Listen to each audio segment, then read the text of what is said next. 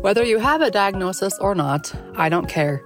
Jump inside this podcast and I'm going to teach you how to read your own blood work so you can find the answers to your health concerns. Yes, those normal labs that your doctor keeps saying, oh, they look great, we'll see you again in six months. They really have answers in them if you know how to read it correctly. So come join me along this journey, leave a review, and share with your friends. Let's dive in.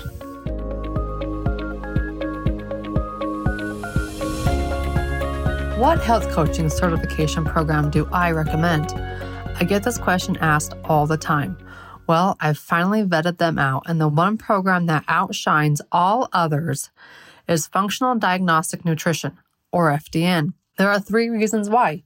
One, it's very clinically based and teaches labs.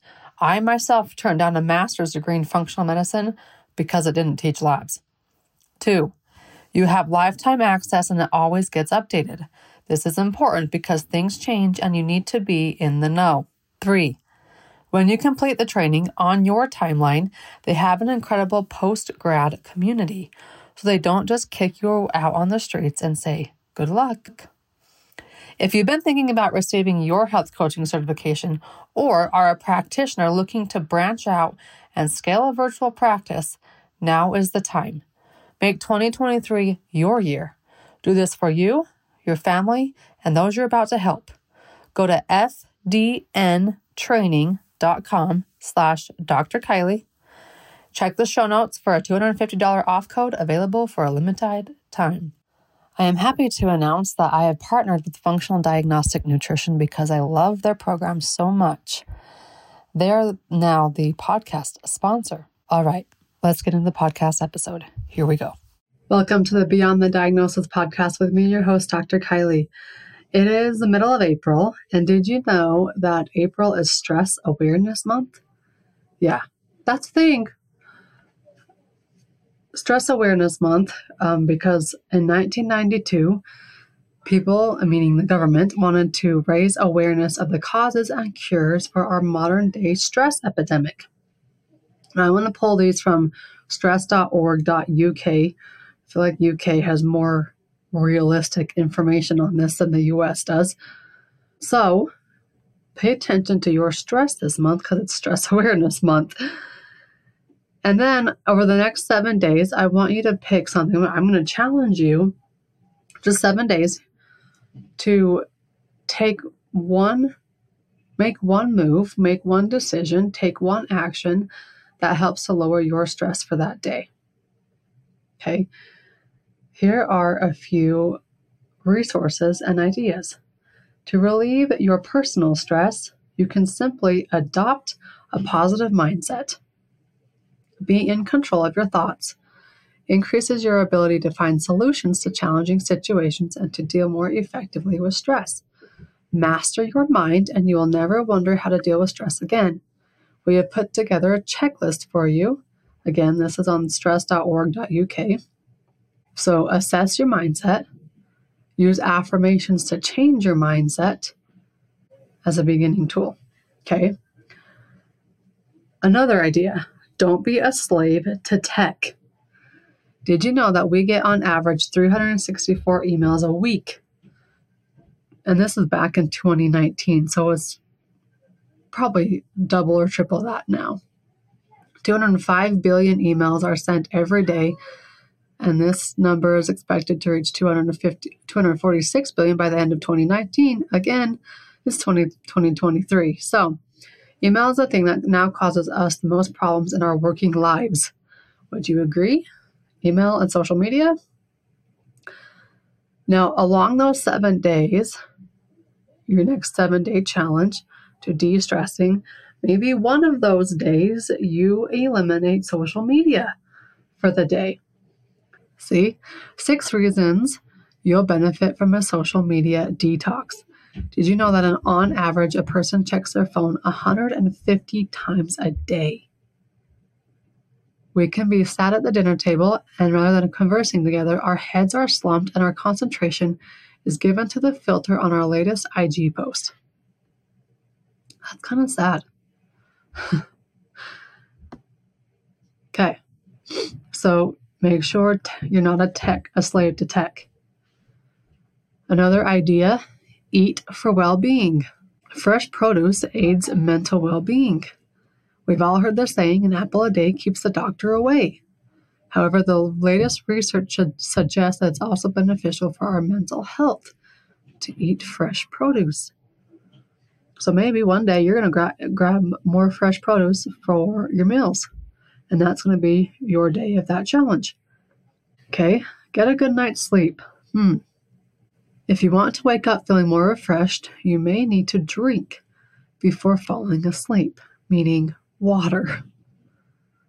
Another idea get moving to combat stress.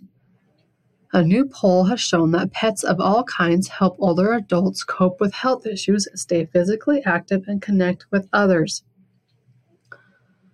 In the poll, 55% of adults ages 50 to 80 said they have a pet and more than half of those have more than one. And it's helped them to stay physically fit. It gives them a reason to go for a walk. So maybe you're going to add in some low key exercise to one of your de stressing days over the next seven days. Okay, here's another good one learn to say no. If you feel like you're trying to take on too much or trying to cram too many activities in too little time, do you feel like you're constantly rushing from one to another? If you've answered yes to some of these questions or all three of them, it may need your challenge for one day may need to be you say no. Another idea master your time. Become a better estimator of time.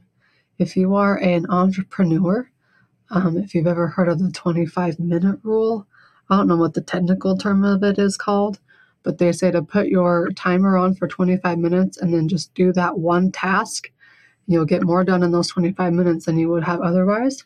So master your time. Another idea is to practice deep breathing and stay hydrated. So maybe one day of your next seven day challenge is to make sure you're drinking the same amount of ounces of water as your body weight in pounds. So if you weigh 120 pounds, you need to drink 120 ounces of water. What about how do we handle stress at work? Ah, because this is a big one. All right. First, we got to recognize the workplace stress.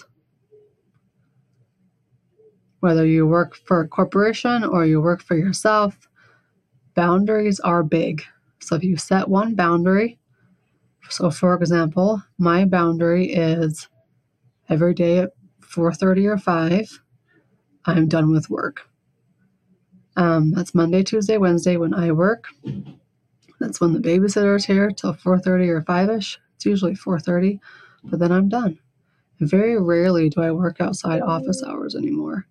Um, I've also seen people put down the weekends as their boundary. They don't do any work on the weekends, so they can have that time to de stress. So make sure you create some boundaries.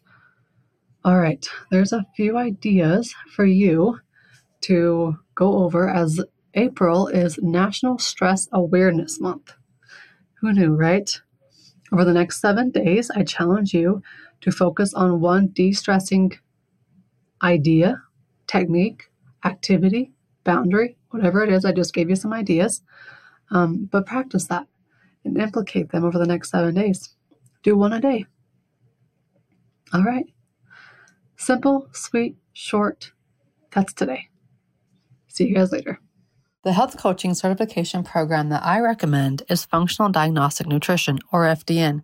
You can get started anytime.